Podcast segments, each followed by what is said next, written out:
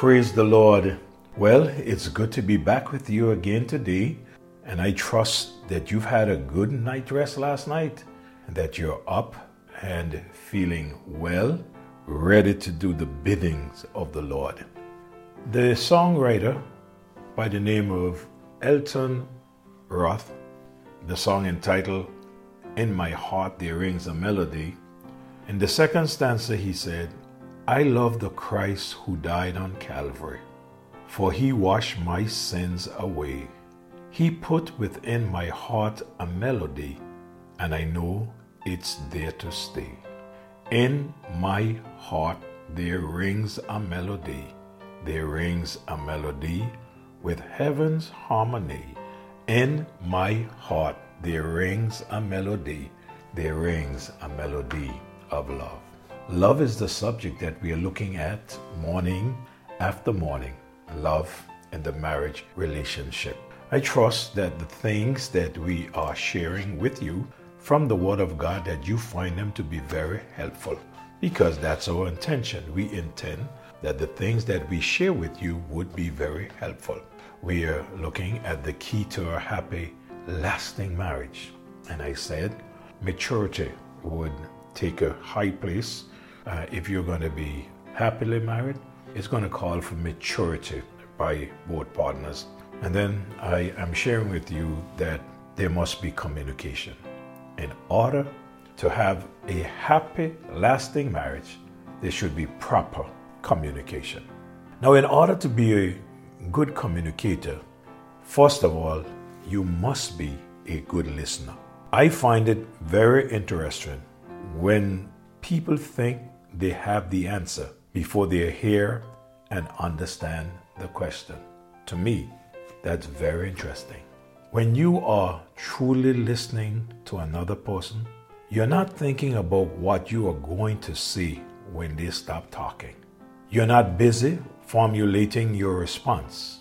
When you're properly listening, you are concentrating on what is being said in order to understand what is said. I think that's something that many of us can learn from, and that is listen to the person, listen carefully, and in so doing, concentrate on what that person is saying in order to understand what is said.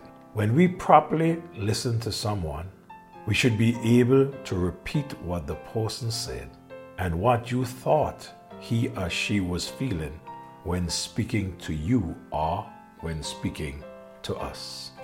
Listening is complete acceptance without judgment of what is said or how it is said. Listening is very important in a relationship. Too often, we fail to get the message. Why? Because we either don't like the message or we don't like the tone a voice.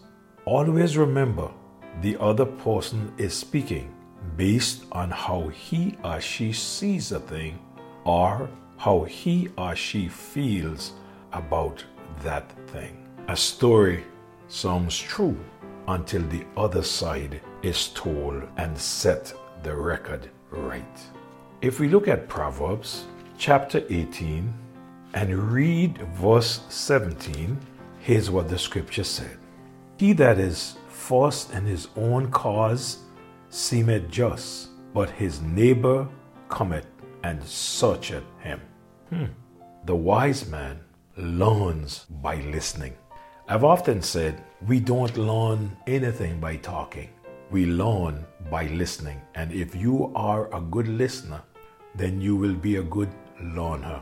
In Proverbs chapter 21, and verse 11, the Bible says, When the scorner is punished, the simple is made wise, and when the wise is instructed, he receiveth knowledge.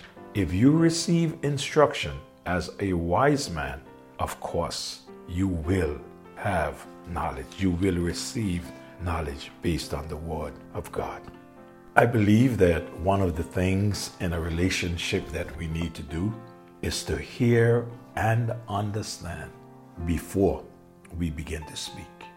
Proverbs 18 and verse 13 the Bible says, He that answereth a matter before he heareth it, it is folly and shame unto him. You know, sometimes when you are speaking, some folks just can't wait for you to finish. Matter of fact, there are those who do not allow you to finish. And sometimes many of us find ourselves in that bad habit of trying to cut into a conversation so we can speak. I guess it is for us to be heard. But in order for you to answer a matter and answer with wisdom, that matter you need to hear first.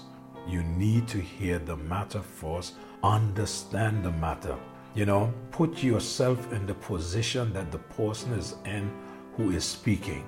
What the person is saying may not seems like anything at all to you, but it is bothering the person. And we need to stop and listen and pay attention to what the person is saying. Be ready to listen. That's one of the things we would need to do.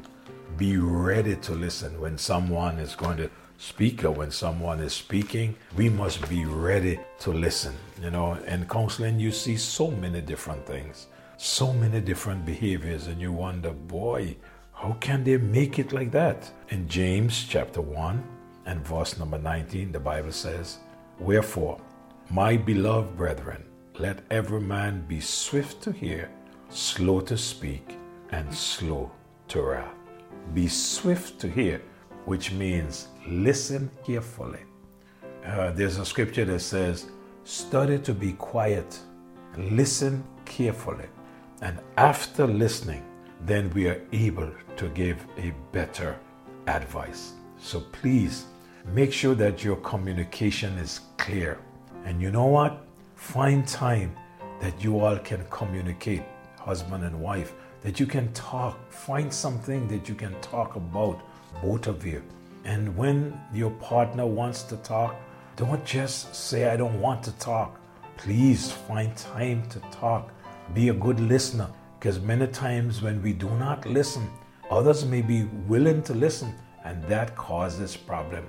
Be a good listener in the marriage and uh, be a good communicator. Mm. What's wrong in picking up the phone and calling through the day and say, honey, I'm just thinking of you. I just called to see how you're doing. Well, the truth of the matter is, if you're not accustomed of doing it, it may shock her to death. But just even if she gets shocked, it's something that we can do. Just pick up the phone and say, I love you. In the morning when you wake up and you find yourself alive, just lay your hands on your wife and begin to pray and thank God for her. Wives, do the same for your husband. Only God knows what he uh, she will face throughout the day. Do the same one for the other as you go out.